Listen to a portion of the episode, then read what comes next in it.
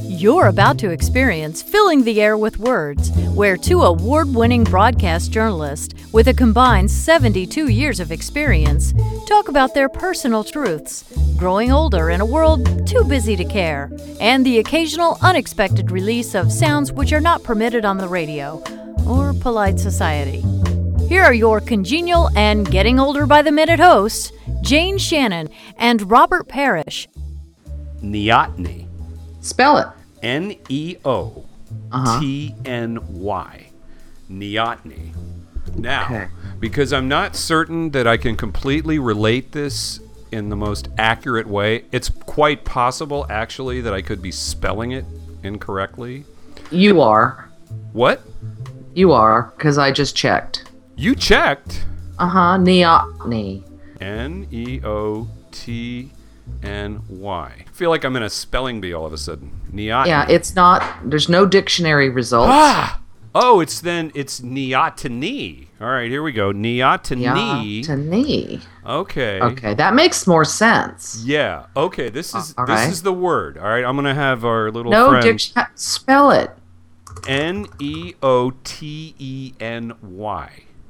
Okay. Okay. Here's here's my little friend. Neoteny. Neoteny. She's got a sexy. You know, you could get a job doing that because I have not heard a computer generated voice that compares to yours. Say neoteny. Neoteny. Neoteny. I can't do that. Okay, also called pedogenesis, the production of offspring by an organism in its larval or juvenile form, the elimination of the adult phase of the life cycle. There it is. Oh, wow. right there. Slowing the rate of development with the consequent retention in adulthood of a feature or features that appeared in an earlier phase in the life cycle. Of ancestral individuals. I love this. Isn't this cool? Neoteny in the ostrich has resulted in adult birds sporting the down feathers of nestlings. I love this. So, the whole thing, the way this was explained to me by this very wonderful man who's actually a client who's older than I am, Uh-huh. the way he explained it, basically, when we're in that, you know, larval. The larval or juvenile form, when or Uh-huh. we would it have be our down juvenile? feathers. Would it be juvenile or juvenile? I say juvenile. Okay, I'd say think it juvenile. Juvenile. Okay. Are you doing something weird with your microphone? I just moved it. All right, Sorry. that's okay. I had to adjust. I'm moving it around. Is that better? That's way better. okay, I won't move it around anymore. Please don't. But I'm, I'm going to have to go sharp pretty soon. I'm sorry. You can't shart. If you're sharting, you have to shart where you currently are sitting. Oh, exactly. You can't plan for a shart. That's just disgusting. I'm like a 13 year old boy. I dress like one. God, I swear. No, I swear. I have got to learn to be a girl ish, sort of. Okay, stop with the farts and the poop jokes and the jeans and the t shirts and the flannel shirts. It's just stupid. Okay, carry on. We were doing something really serious and discussing the psychology of neoteny. Oh, that's right. And this man who was actually older than you. Yeah, who's a wonderful man. I want to give him just you know a shout out, Jim Carter, amazing guy. And he was telling me about this because he's 68, 69 maybe, and we were doing this shoot yesterday, and he was just crazy. I mean, he was doing all of this stuff. He's the head of a a really wonderful organization here and they work with kids who have all sorts of issues i mean it's amazing and he's been running this place i, I don't want to say for sure but you know in the neighborhood of 30 years Uh huh.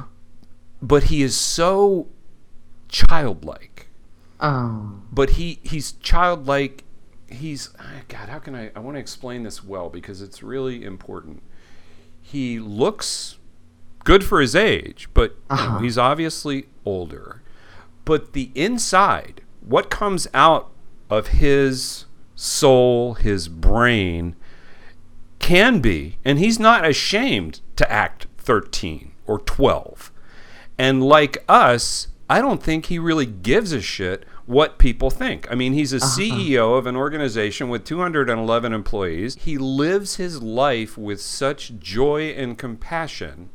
And it's contagious. You know what I mean? The way he is makes everyone around him feel more comfortable and good. He's pure. He's the one who told me about neoteny.